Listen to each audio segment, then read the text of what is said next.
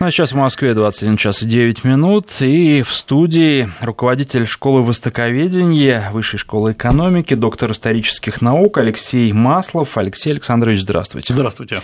Будем говорить о Китае, ну и чтобы далеко не ходить, давайте продолжим про эти новости. Вот что касается э, авиации и разнообразных военных систем С-400, речь шла не только о ней, а также э, речь шла о поставках э, Су-35 в Китай. Угу. И, как сообщил глава Ростеха Чемезов, э, Россия планирует в срок поставить Китаю истребители Су-35. Ну вот э, с военной техникой, в принципе, все понятно, хотя здесь еще тоже есть такой вопрос а, по поводу того, будут ли китайцы покупать ее, или они покупают только, ну, образцы для того, чтобы потом скопировать и делать самим. Вот возможно ли такое? И могут ли они покупать, в принципе, в потенциале российские гражданские самолеты? А, это оба очень хороших, тесно связанных вопроса. Во-первых, Китай покупал э, уже э, с 2016 года э, двигатели для самолетов, в том числе те, которые ставятся на Су-27, Су-29. И в данном случае Россия может быть один из первых разов, когда поступила правильно. То есть не продавать все скопом, общим пакетом, а мы продаем сначала двигатель, который надо обслуживать, и мы его обслуживаем, то есть мы пакет целый продаем. И вот сейчас подходим к продаже самолетов.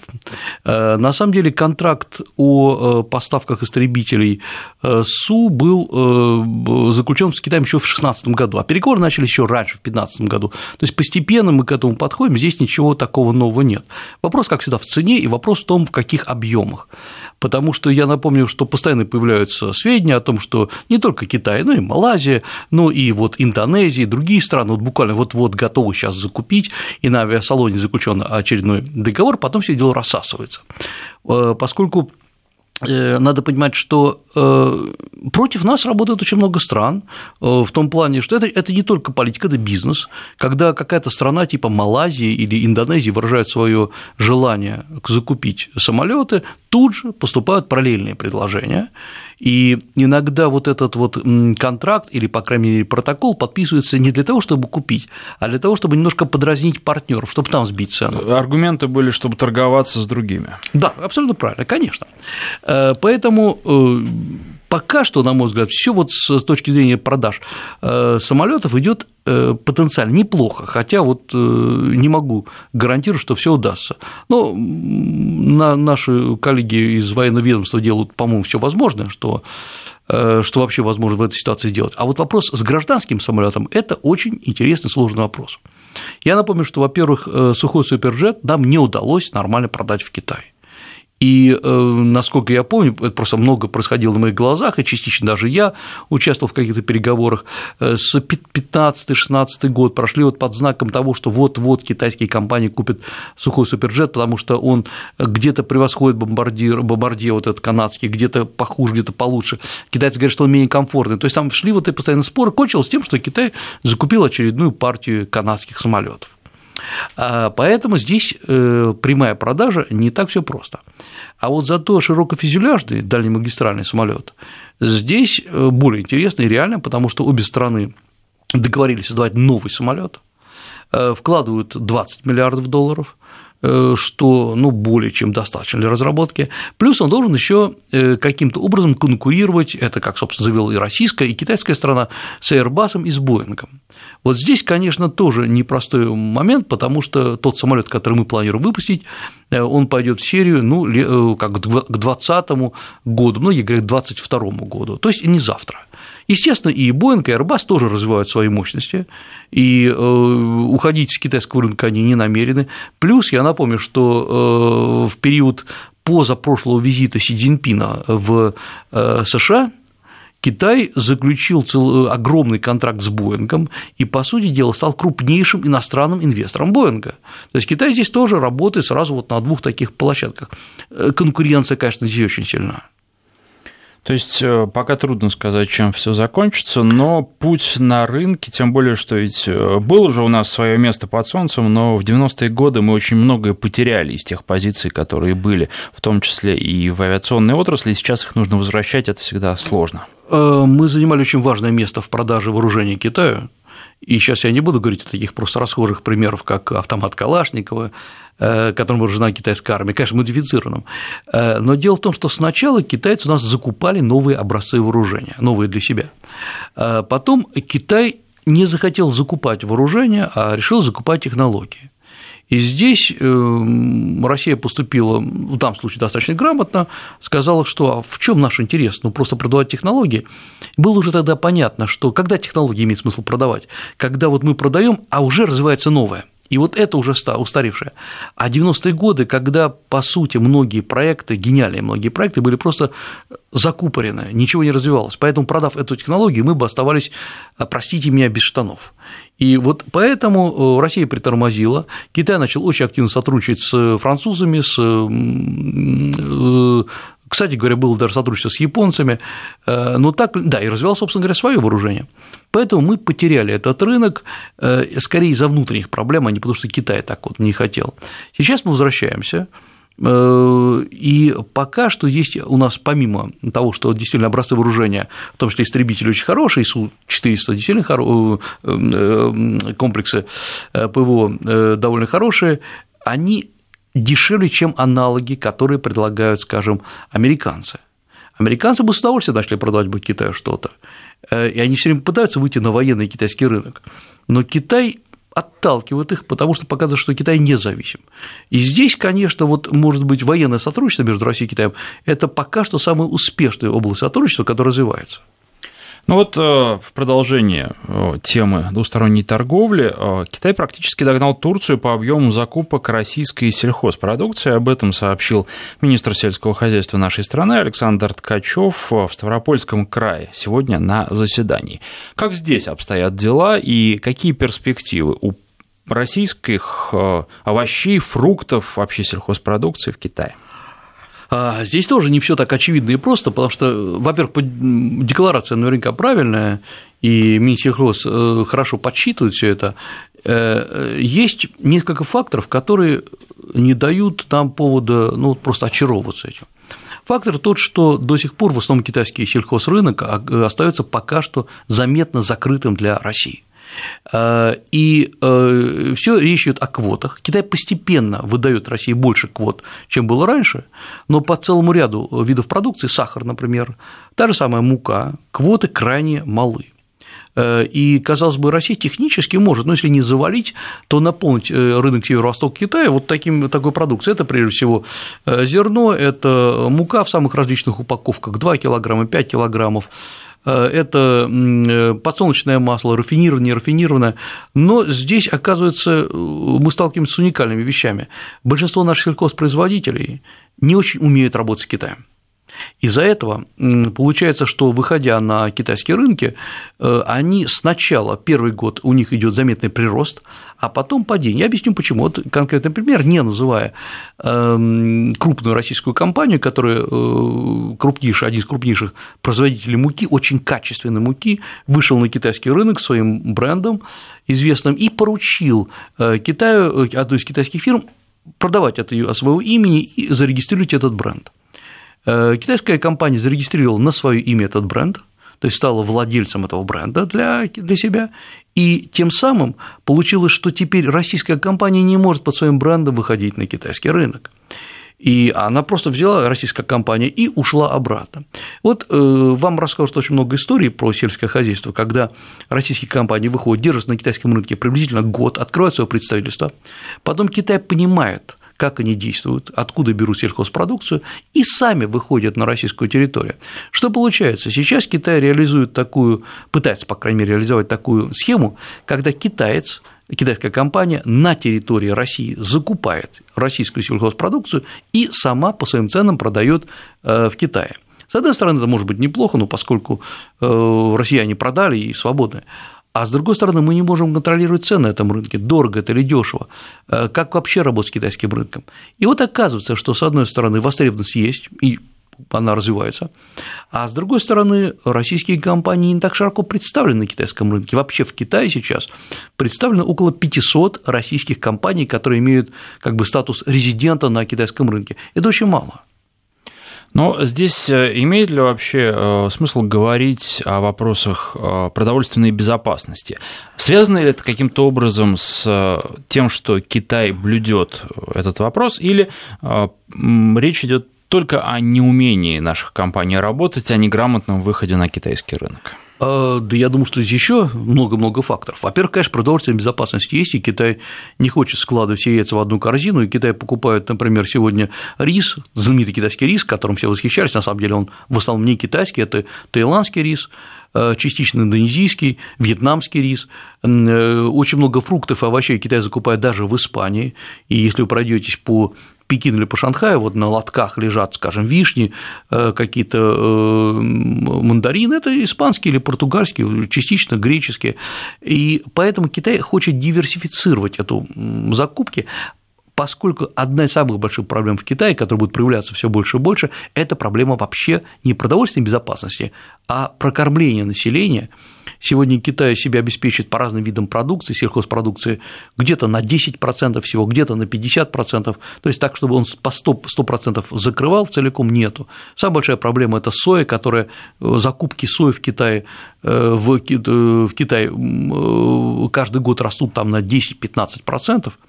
Поэтому, конечно же, Китай очень внимательно смотрит, чтобы ни одна страна не захватила монополию.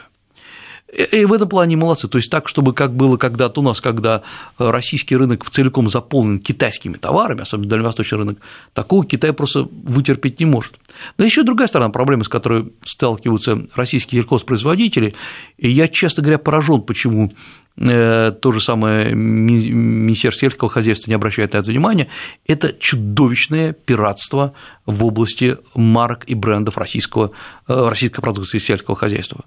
Вы можете пройтись по, э, по городам в Китае Хэхэ, Суйфэнхэ, те, то есть те, которые близ лежат к российской территории, и с удивлением увидите российские марки, но совсем в другой упаковке, Э, там шоколад Аленка, э, другие виды шоколада. Вы понимаете, что это не та Аленка, которая вот у нас продается.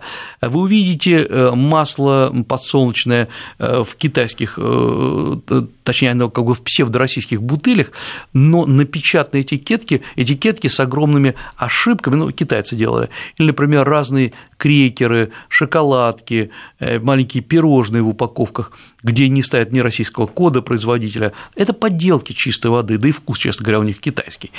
Э, и э, да, китайское, китайское мороженое под видом российского мороженого, и э, вы можете в некоторых городах встретить поразительные абсолютно плакаты, я удивляюсь, насколько, почему никто на это не обращает внимания, плакат, где российский президент ест мороженое, и там внизу написано, что китайская фирма или там российская фирма такая-то предлагает мороженое. То есть образ российского президента, я думаю, нигде не залицензированный в данном случае, э, используется для продажи псевдороссийского мороженого, и э, это повсеместно. Надо понимать, что как только российская продукция становится популярной, она становится популярной, не очень, но постепенно пробивается, э, особенно так называемая органически чистая продукция, тут же начнутся подделки. Вот они начались и э, они перебивают, конечно, э, целые объемы поставок, но, естественно, портят имидж, потому что китайская продукция, особенно поддельная, мягко говоря, невкусная. И вот на это и надо обращать внимание. По многим китайским товарам мы можем об этом судить, наверное, и э, есть э, товары, которые производятся западными крупными производителями в Китае, с ними никаких, к ним никаких вопросов не возникает. А вот то, что китайцы пытаются делать, особенно если речь идет о каких-то вещах высокотехнологичных, все-таки у них получается похуже. Там, конечно, и цены ниже, но при этом а, пока не могут они достигнуть своей продукции того качества, которое необходимо на вы знаете, я расскажу просто историю, чтобы было понятно, э, как все это происходит. Эм, я приехал на один завод, который по заказу крупнейшей, одной крупнейшей японской фирмы выпускает э, пуховики, курточки и так далее. Это крупнейшая японская фирма. Э, и, соответственно, штампуется вот эта марка этой фирмы японской, все это идет хорошо, красиво упаковывается, тут же контейнер, разводится это по всему миру. И стоит это недешево. И э, когда э, при мне приехал туда один российский производитель, который говорит, супер, вот мне хотелось бы такое же, но можно подешевле, мне не нужно вот этого лейбла красиво. Китайцы говорят, никаких проблем. Вот соседний есть цех, который выпускает очень похожую продукцию, но пух там плохой, материя хуже, они честно говорят, э, пожалуйста, это будет стоить в два раза дешевле. Сфера снаружи очень похожа. Говорит, нет, я хочу такого же качества, как это. Они говорят, такое качество, оно и будет стоить столько же. Вот здесь это прекрасный пример того, что если вы хотите подешевле, будет очень похоже, но не то. Если вы хотите качественную продукцию, ну тогда она э, затратность на нее точно такая же, как и везде. Ведь это, в этом и есть проблема Китая. Если раньше вот эта продукция в Китае э, под марками там Sony, Panasonic, другие крупнейшие марки выпускалась в два, в три раза дешевле, чем у себя в стране, сегодня там все подорожало. А рабочая сила была дешевле. Конечно, рабочая сила была дешевле, пенсии не надо было, социалку не надо было платить. Э, налоги формально существовали, но никто их, мягко говоря, не платил, и Китай специально говорил, ребята, зарабатывайте. Сейчас не заработали, сейчас китайцы собирают налоги большие, все, продукция стала дорогой. Что касается продовольствия, объясните э, такую простую вещь. Мы часто Россию и Китай сравниваем, и в нашей программе дальше будем сравнивать. Есть интересная тема, наверное, уже после новостей середины часа поговорим об этом. А, но в России все-таки совершенно четкий курс на обеспечение а, продовольственной безопасности. Мы а, хотим себя прокормить по каким-то основным продуктам, мы хотим внутри страны производить необходимый минимум для того, чтобы ни от кого не зависеть. В Китае вы говорили про некую диверсификацию поставок из-за рубежа. С чем это связано? Вроде бы страна не маленькая, понятно, что огромное население, но и страна не маленькая, есть площади, где можно сеять, и, казалось бы, можно было поставить задачу кормить себя самим, ну хотя бы отчасти? А, Все связано с моделью развития. Во-первых, уже площадей нету. И это был э, не случайность, это был курс китайского руководства. Понимаете, сельхозстрана, вот такой крупный сельхозпроизводитель, э, это всегда особенности, особенности страны.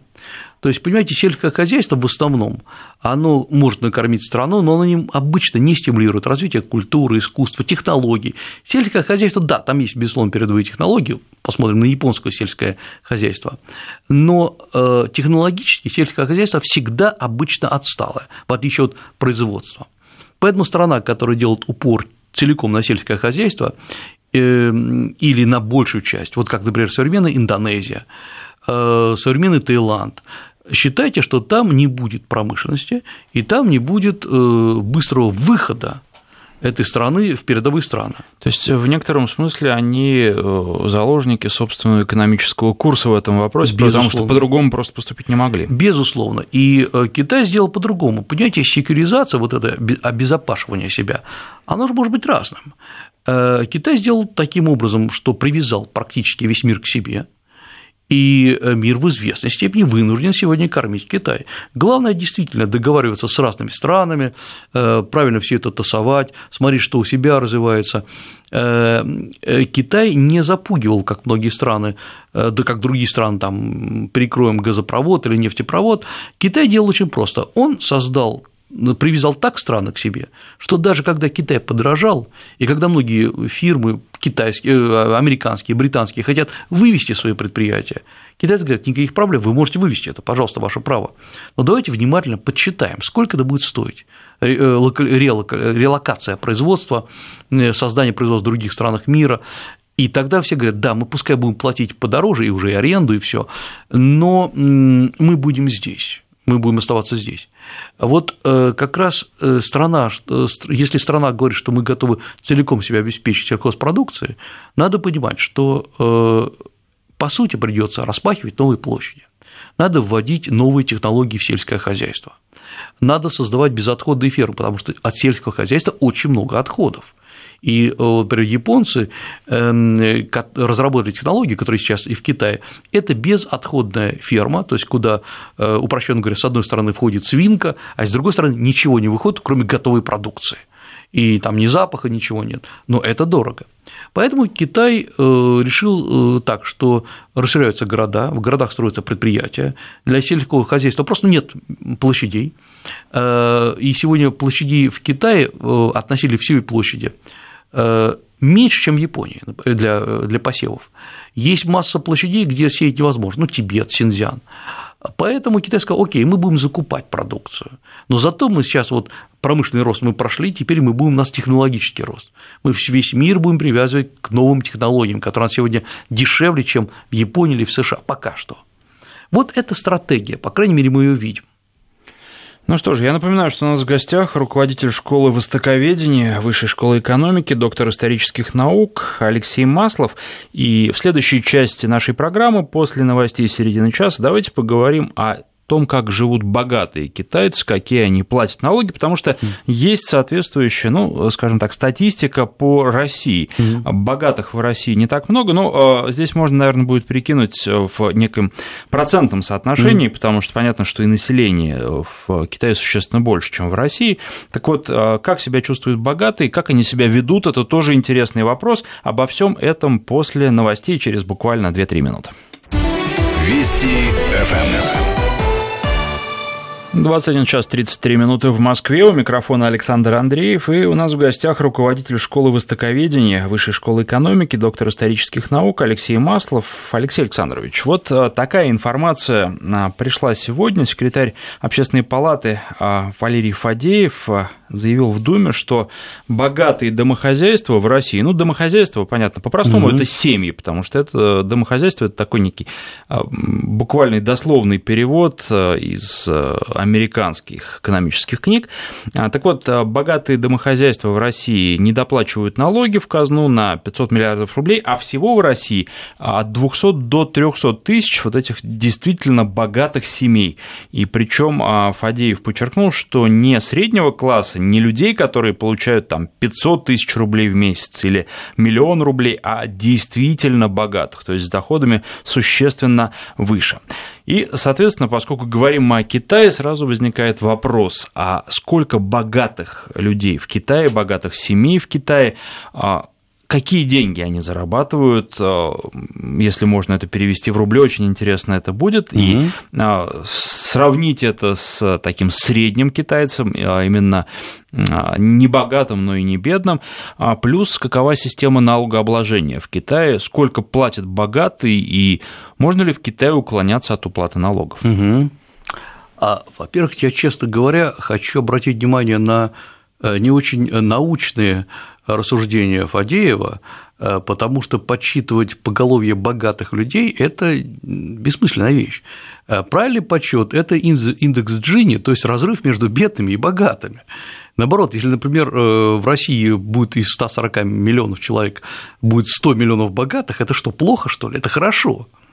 Значит, соответственно, э, вот плохо, когда индекс Джини, разрыв, э, я напомню, что э, это он показывает по ряду параметров, измеряет разрыв между самыми 10 там, процентами самых богатых и самых бедных людей, и вот когда он большой, это не просто э, большая проблема, это прежде всего это показатель социального напряжения, потому что много бедных людей ненавидит много богатых людей, даже тех, которые, в общем, вполне социализированы, наоборот, им помогают.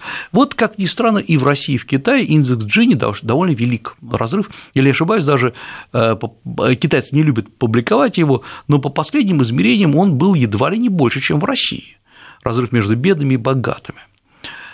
Э, поэтому э, в России он тоже велик, но если в Китае есть другая ситуация, почему она не столь взрывоопасна. В Китае самая бедная прослойка населения – 10%. Э, показывается, по цифрам видно, что они чуть-чуть богатеют. Это, они не станут, никогда не станут миллионерами, но они понимают, что у них в карманах прибавляется денег.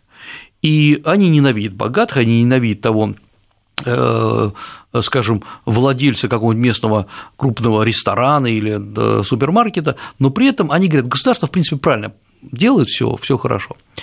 А у нас другая ситуация, у нас бедные беднеют, богатые богатеют что опять-таки пока можно посмотреть цифры Госкомстата. Поэтому в этом проблема. И вторая проблема, вот если мы сравним и Россию, и Китай, э, действительно в Китае э, посмотрите, кто самые богатые люди, вот откуда они взялись. Самые богатые люди – это не нефть, это не владельцы нефтепромыслов, это не те, кто э, приватизировал государственное предприятие а и стал за счет этого богатым. Главное, чтобы оно не развалилось, оно уже будет приносить деньги.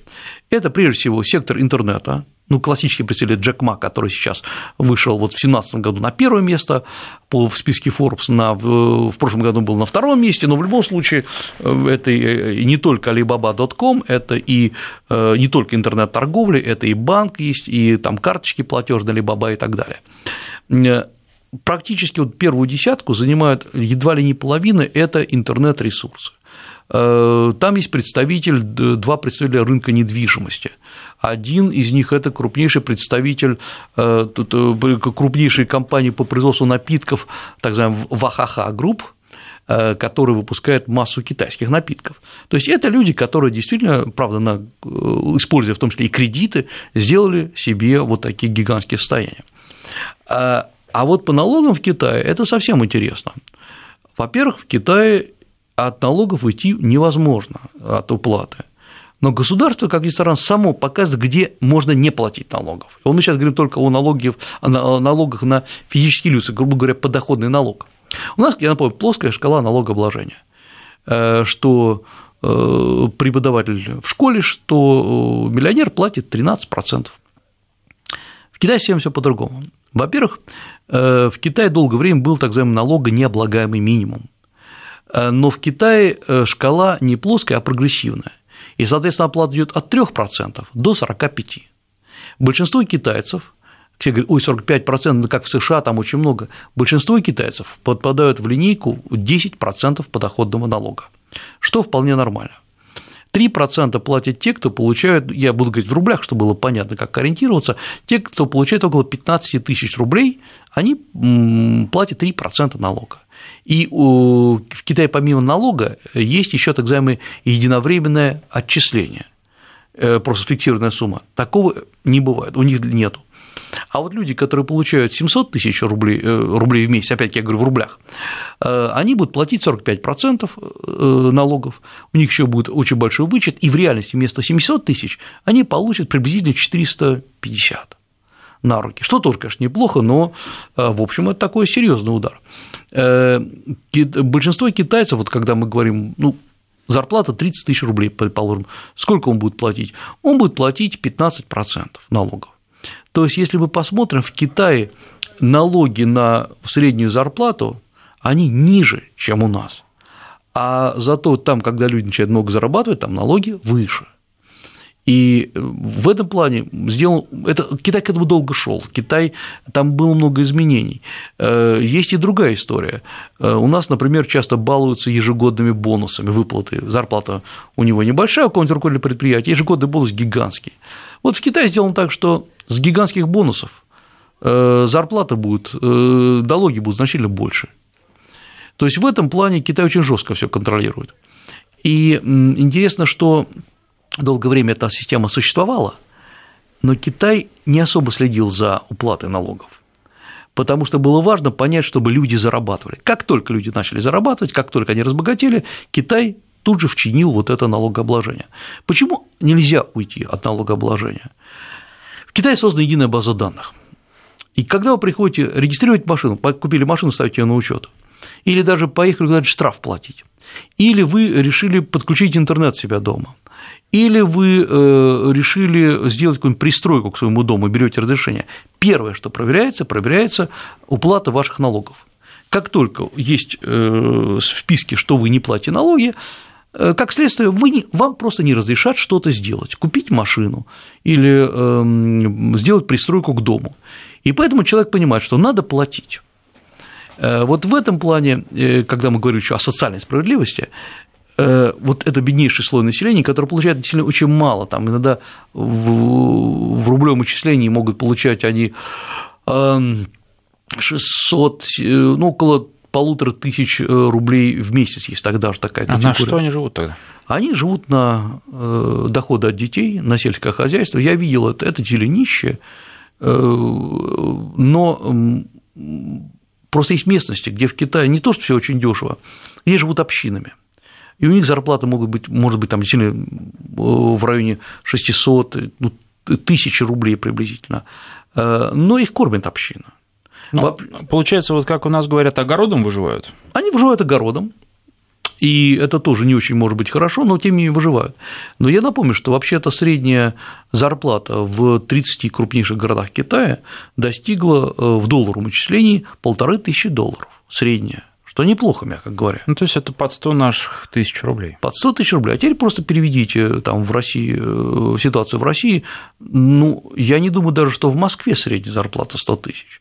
А если мы возьмем еще 30 на выборку, 30 крупнейших городов России, там вряд ли средняя зарплата 100 тысяч рублей. Вот это о том, как бедный Китай стал богатым, э, потому что в том числе и правильно регулировал налогообложение.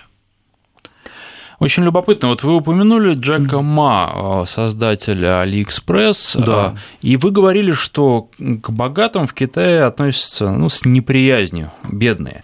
А как относится к очень богатым? Вы говорили про владельцев ресторанов, каких-то магазинов, но это все-таки такие богатые, с которыми китайцы сталкиваются каждый день, ходят мимо них, и потом там, я не знаю, э, высказывают им в спину, что все, что они думают, когда они зашли за угол. А вот э, очень богатые люди, как к ним относятся?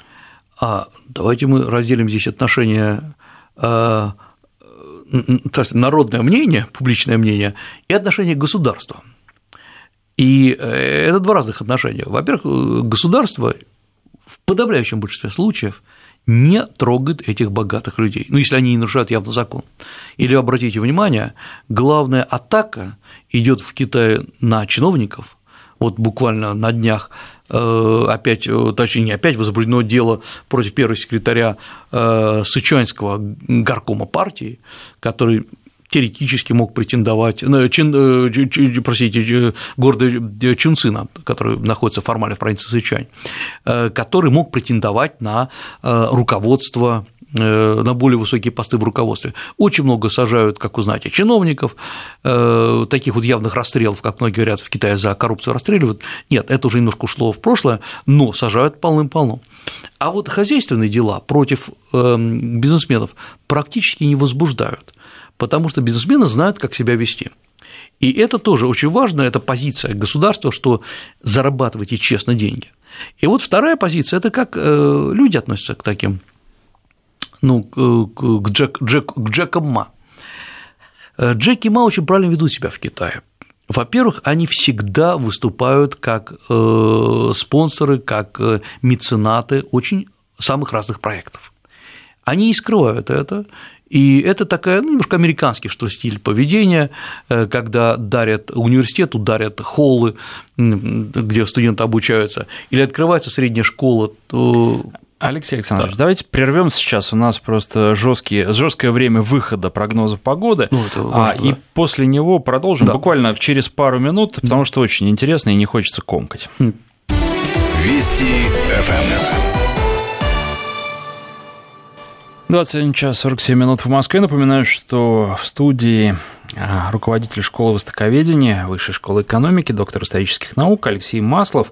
Алексей Александрович, вот вы говорили, что китайские очень богатые предприниматели ведут себя не так, ведут себя скромнее. Все ли и, собственно, как этого добились? Наверное, хотели они тоже шикануть, заработав. Ну, во-первых, есть целый ряд, целая категория людей, которые шикуют все как надо, но э, если к вам вдруг приходит такой, подходит псевдобогатый человек, которого э, болтаются золотые часы на руке, который подъехал к вам на супердорогом автомобиле, э, рассказывает о том, какие у него связи, скорее всего, это, это фанфарон какой-то, это не, нереально богатый человек. Китай приучил этих богатых людей вести себя очень скромно, э, потому что э, э, у них у всех есть понимание, что они должны благодарить государство, которое дало им площадку. Не потому, что оно разрешает работать, нет, оно это само собой, но не за это, а за то, что государство создало условия. Ведь эти же люди разбогатели не потому, что они отжали у кого-то что-то, а потому что государство дало уникальные в Китае условия для развития бизнеса. Э, в том числе дало возможность получать и дешевые кредиты для перспективных областей, не по знакомству, а потому что действительно это перспектива. Эм, так поднялась компания Lenovo, так та же самая AliExpress, ну, Alibaba.com поднялась, так поднялась, поднялись масса компаний. И э, китайские предприниматели, они понимают, что теперь надо что-то давать государству. И это не, не надо понять так, что как бывает и у нас, когда кто-то звонит, руководитель области, края, говорит кому-нибудь предпринимателю, ну, ты понимаешь, надо помочь на день города, озеленить его, ты сам понимаешь. И он понимает, что да, надо помогать, потому что, в общем, иначе могут возникнуть какие-нибудь сложности при работе внезапные. Так вот, китайские предприниматели э, сами готовы, они сами предлагают социальные программы. Например, э, я знаю такого средней руки, но довольно богатого китайского предпринимателя, который разбогател на производстве э, мебели, который содержит под Шанхаем две школы, сам лично, э, платит за них, и он абсолютно необразованный сам по себе человек, он э, не получил, на мой взгляд, никаких, никакого действительно серьезного образования, но при этом он понимает, что надо делиться. И тут же его соплеменники говорят, это порядочный человек, потому что вот эти конфуцианские правила, э, когда ты разбогател и ты должен помогать другим людям, они сохраняются. Другой пример человек, с которым я познакомился лет, наверное, 20 назад, это крупный э, миллионер, который проживает в Гонконге ныне, и когда-то он был выходцем из провинции Фудзянь, это провинция, которая недалеко от Гонконга находится. И вот когда он на недвижимости в Гонконге сделал какие-то безумнейшие деньги, э, вот он сработал как любой китаец. Первое, что он сделал, Э, он послал своего сына на обед, могу ошибиться, тогда был то ли Клинтон, то ли ну, с Клинтона, по-моему, помните, когда выстраивается обед, где вы можете заплатить благотворительный обед и сфотографироваться. Вот он сделал это, потому что ему было важно э, с точки зрения имидж. Это такой простой китаец, ему очень важно, чтобы была фотография его сын с Клинтоном. А второе, что он сделал, он приехал в свою родную деревню в Фудзяне, которая тогда была не очень развитая, договорившись с жителями, физически снес эту деревню и построил город на этом месте бесплатно и подарил его э, вот местным жителям. Всех переселил, э, вот это была такая программа реновации очень фундаментальная, но он принес, показал, вот как вы сейчас выглядите, а вот то, что сейчас будет. И в этой, ну, сейчас это же город, в этом городе на на стенах у жителей висит портрет этого человека, как буквально святого. Хотя, опять-таки, он очень необразованный, очень такой странный человек, но э, он ведет себя правильно.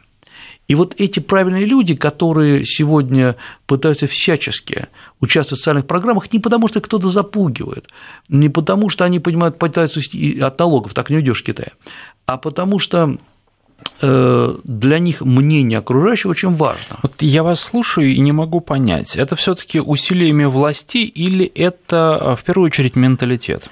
Это менталитет, и власти им пользуются, потому что это конфуцианский менталитет.